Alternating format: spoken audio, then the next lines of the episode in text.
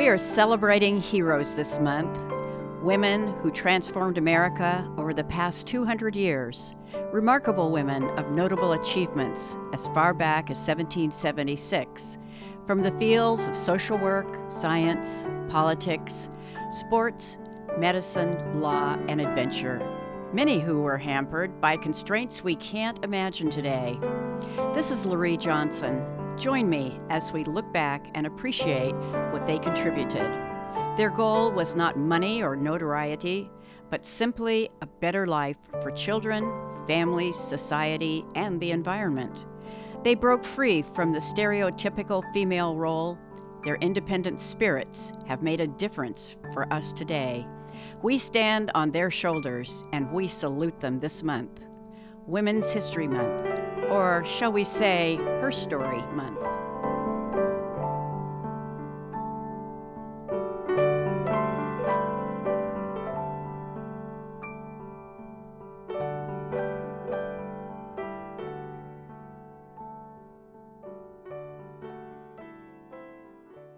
If particular care and attention is not paid to the ladies, we are determined to foment a rebellion and will not hold ourselves bound by any laws in which we have no voice or representation.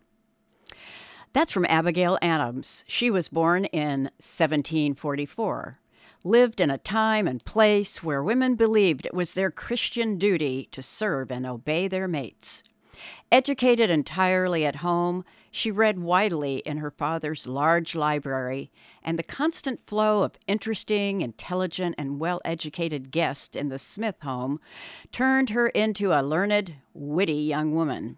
She married John in 1764, and during the first 10 years of their marriage, Abigail gave birth to five children. But she and her husband John were enlightened thinkers who operated as equal partners and wrote each other as dearest friend. She managed the second decade of her marriage on her own, as John participated in the colonial struggle for America's independence as a member of the Continental Congress and later as a representative of America in France.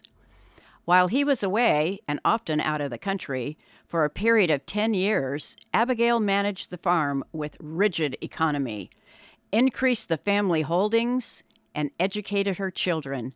She found time to report exhaustively to her absent husband on the progress of the Revolutionary War. A fervent pa- patriot, Abigail pressed John and his colleagues in Philadelphia to declare America's independence from the tyranny of Britain. In March 1776, when her husband prepared to gather with his colleagues to write a statement of principles that would soon be adopted by the Continental Congress as the Declaration of Independence, she also admonished the male framers of our laws not to, quote, put unlimited power into the hands of the husbands, since all men would be tyrants if they could, unquote. The right of women to vote was a position virtually unheard of at the time. She did, however, strongly support a woman's right to education.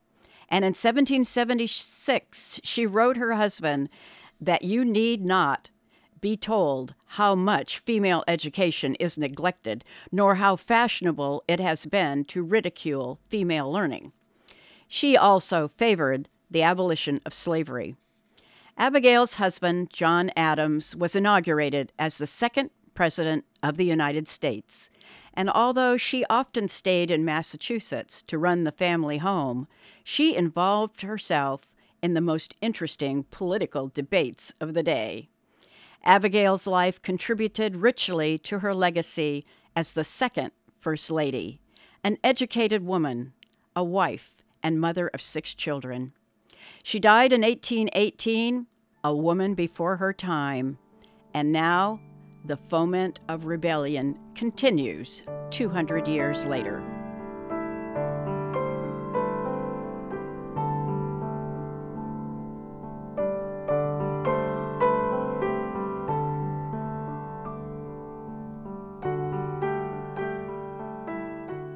Any great change must expect opposition, because it shakes the very foundation of privilege, said Lucretia Mott.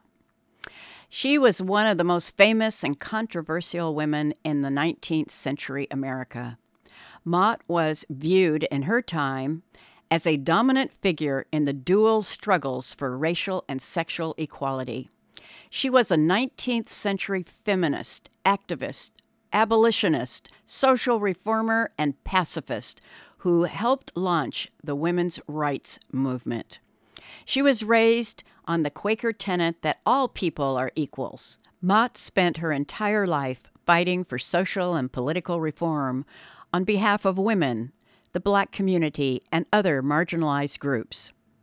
History has often depicted her as a gentle Quaker lady and a mother figure, but her outspoken challenges to authority riled ministers, journalists, politicians, urban mobs, and her fellow Quakers.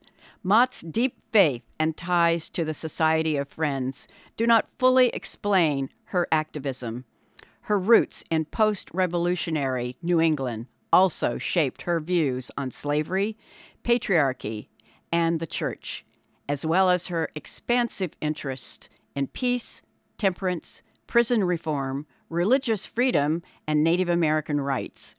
She co wrote the Declaration of Sentiments in 1848 for the first Women's Rights Convention in Seneca Falls, New York, which ignited the fight for women's suffrage. While Mott was known as the moving spirit of the first Women's Rights Convention at Seneca Falls, her commitment to women's rights never trumped her support for abolition or racial equality. She envisioned women's rights not as a new and separate movement, but rather as an extension of the universal principles of liberty and equality. Mott was among the first white Americans to call for an immediate end to slavery. Her long term collaboration with white and black women in the Philadelphia Female Anti Slavery Society was remarkable by any standards. Mott also helped found the coeducational Swarthmore College in Pennsylvania in 1864. Lucretia Mott was an amazing woman whose work and ideas inspired the transformation of American society in a time when women's roles were restricted to hearth and home. Lucretia died in 1880 at the age of 87. The work of this remarkable woman continues today after 150 years.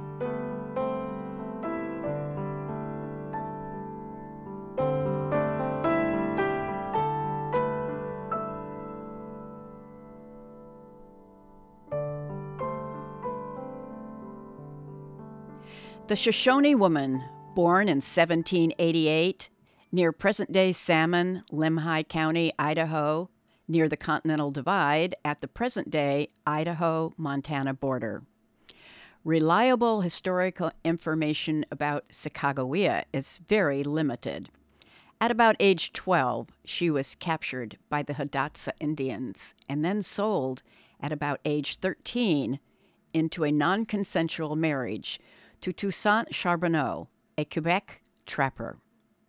Charbonneau, along with his young wife in her teens, helped the Lewis and Clark expedition in achieving their chartered mission with objectives of exploring the Louisiana Territory.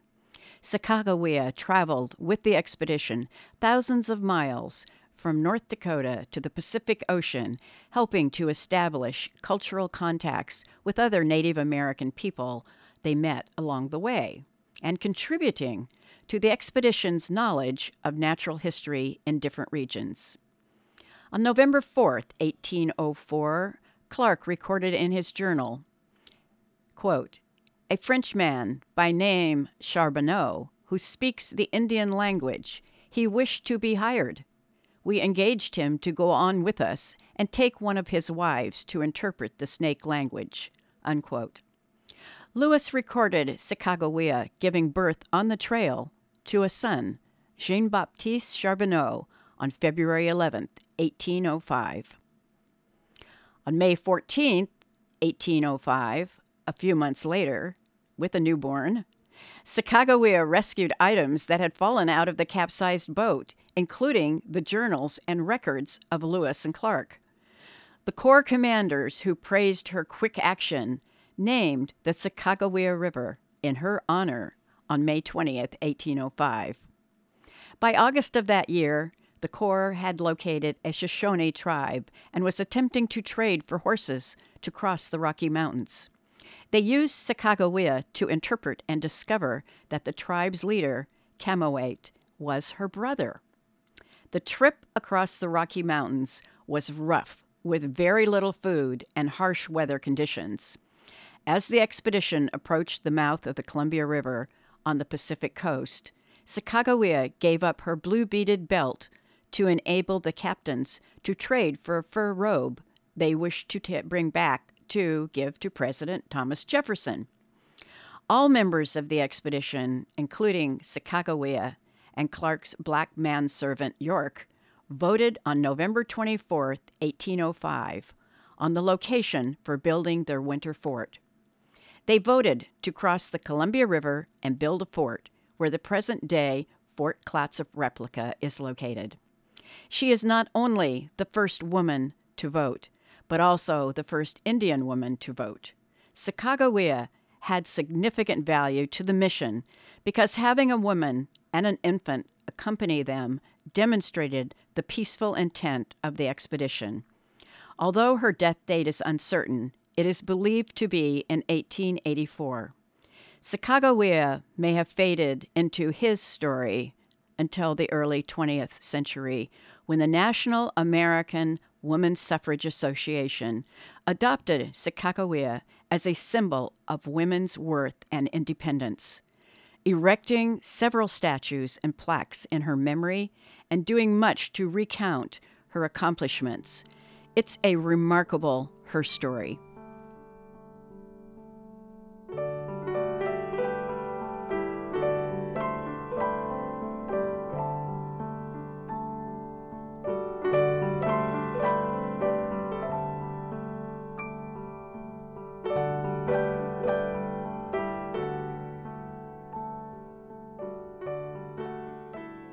The debt that each generation owes to the past, it must pay to the future, said Abigail Scott. She was born 1834 and traveled 2,400 miles over the Oregon Trail in 1852. It was called the Great Migration West. Abigail, age 18, was the oldest, and her father asked her to keep a journal of their travels.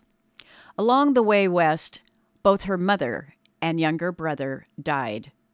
They had to be buried, leaving them behind along the trail. After arriving in Oregon, Abigail taught school for a year, then married Benjamin Dun- Duniway in 1853. They homesteaded in Oregon. Her husband, Ben, was permanently disabled due to an accident, so she took on the role of breadwinner. By statehood in 1859, she had given birth to three of their six children.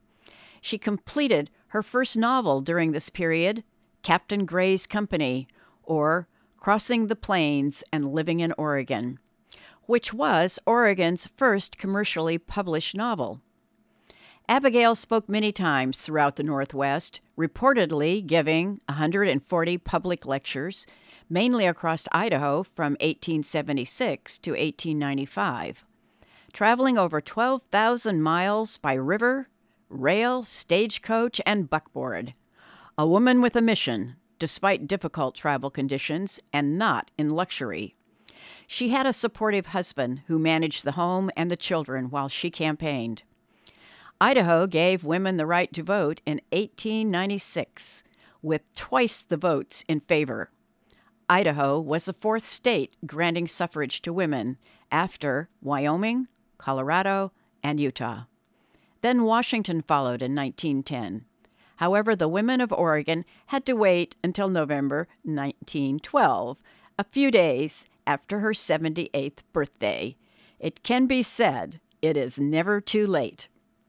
The biggest opponent to women's suffrage in Oregon was her own brother, Harvey Scott, the influential publisher of the Oregonian newspaper. His critical columns cast aspersions on the subject of women having the right to vote and making laws to benefit all citizens.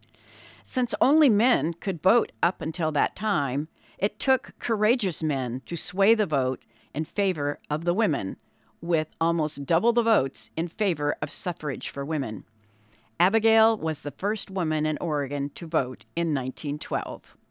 She is often called the Mother of Oregon because of her 40 years of tireless efforts to enfranchise women. And yes, she was also a wife and a mother of six. She had amazing determination to see progress. There were many other nameless women who worked alongside her or that convinced the men in their lives that women must have the right to vote. We are standing on their shoulders today, and we must pay it forward. There is still so much work to be done.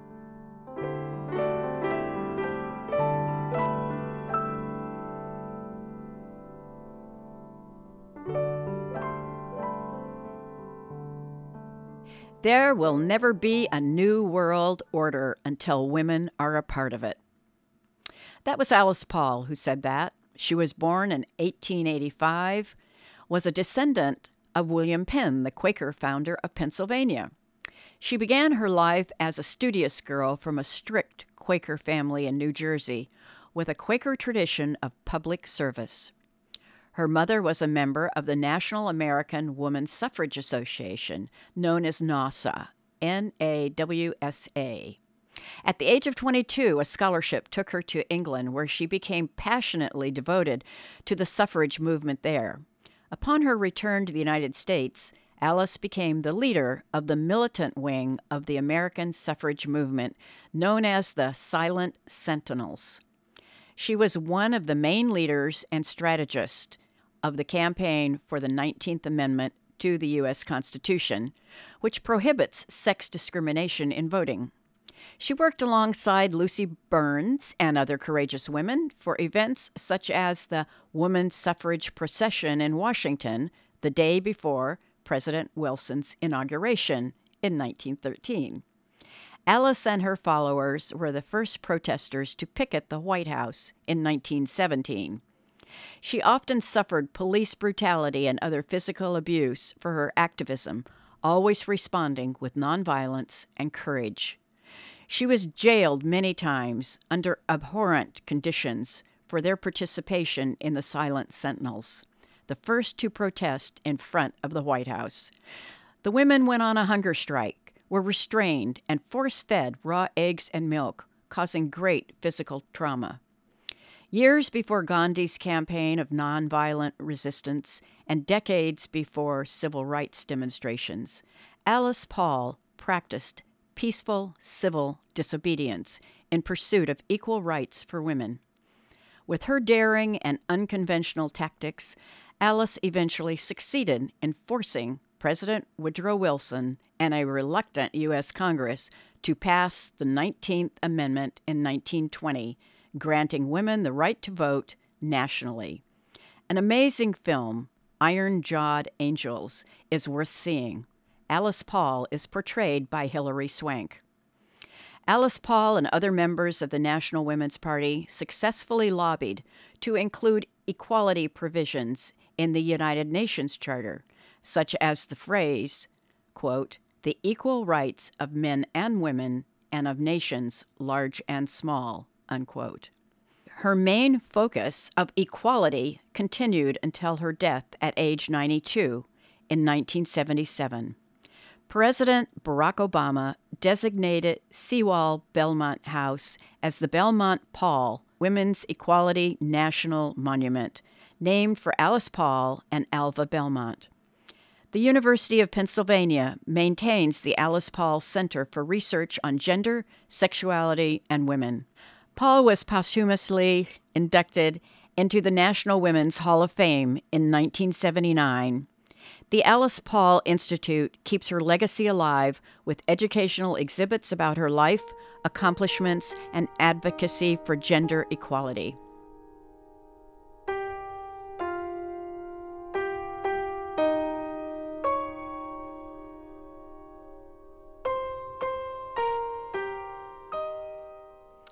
Opinions differ most when there is least scientific warrant for having any.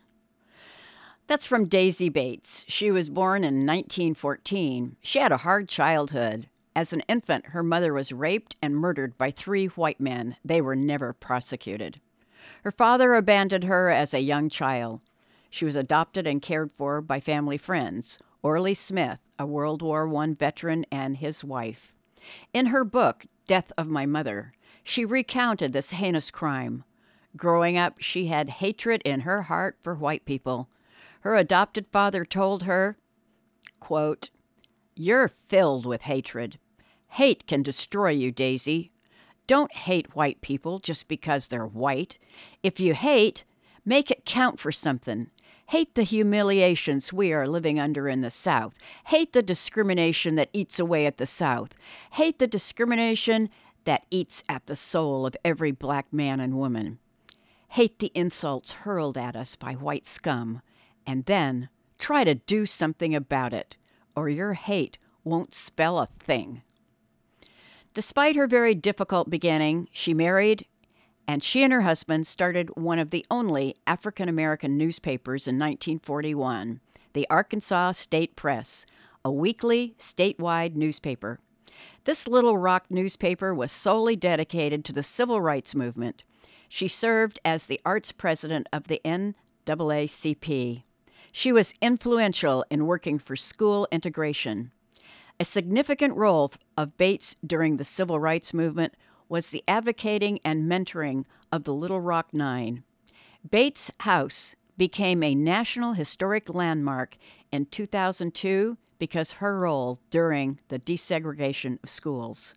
The perseverance of Mrs. Bates and the Little Rock Nine during these turbulent years sent a strong message throughout the South that desegregation worked.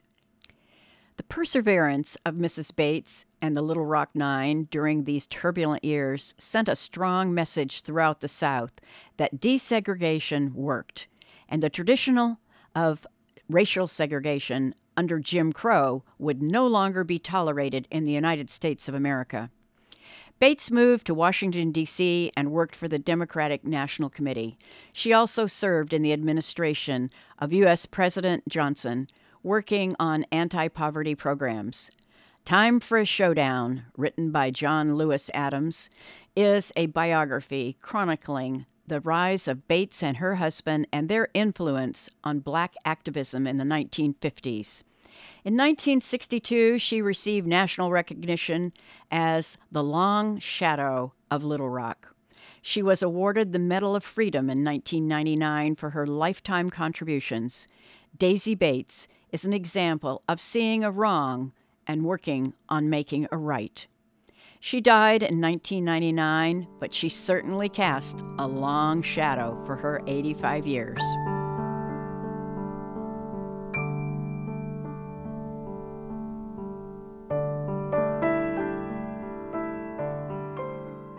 Madam C.J. Walker said, I got my start by giving myself a start. She was plain Sarah Breedlove, born into freedom in 1867, just out of the Civil War years. She was orphaned by the age of seven and started working as a child as a domestic servant. I had little or no opportunity when I started out in life Having been left an orphan, she had only three months of formal education, married at age 14, had one daughter, and widowed at age 20. She was a dollar fifty a day washerwoman by the age of 34.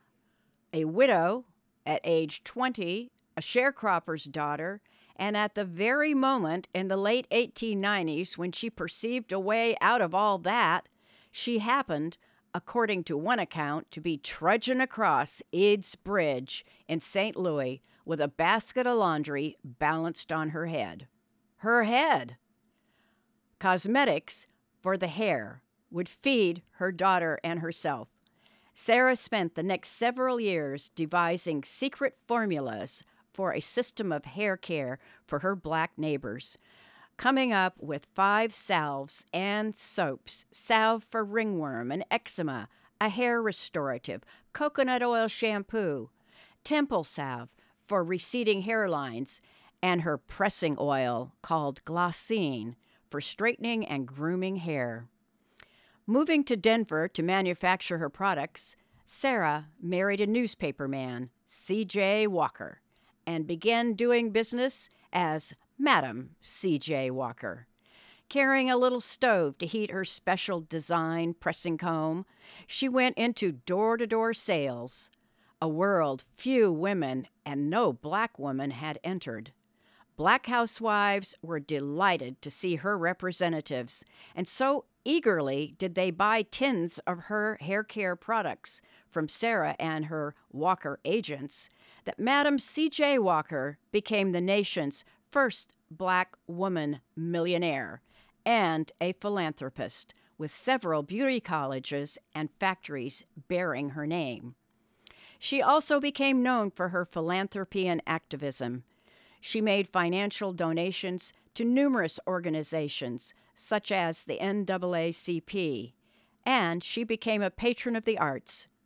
As an advocate for black women's economic independence, she opened training programs in the Walker system for her national network of licensed sales agents who earned healthy commissions. Between 1911 and 1919, during the height of her career, Walker and her company employed several thousand women as sales agents for its products. By 1917, the company claimed to have trained nearly 20,000 women earning their own living. Walker bequeathed nearly $100,000 to orphanages, institutions, and individuals. Her will directed two thirds of future net profits of her estate to charity. She died in 1919, just before women got the right to vote. Madam C.J. Walker lived through great struggles and amazing successes unknown to women at that time.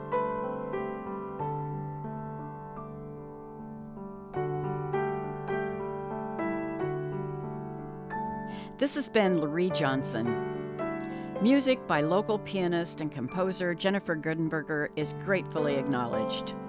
This program is produced for KMUN in celebration of Women's History Month. You can find the podcast for this program at kmun.org.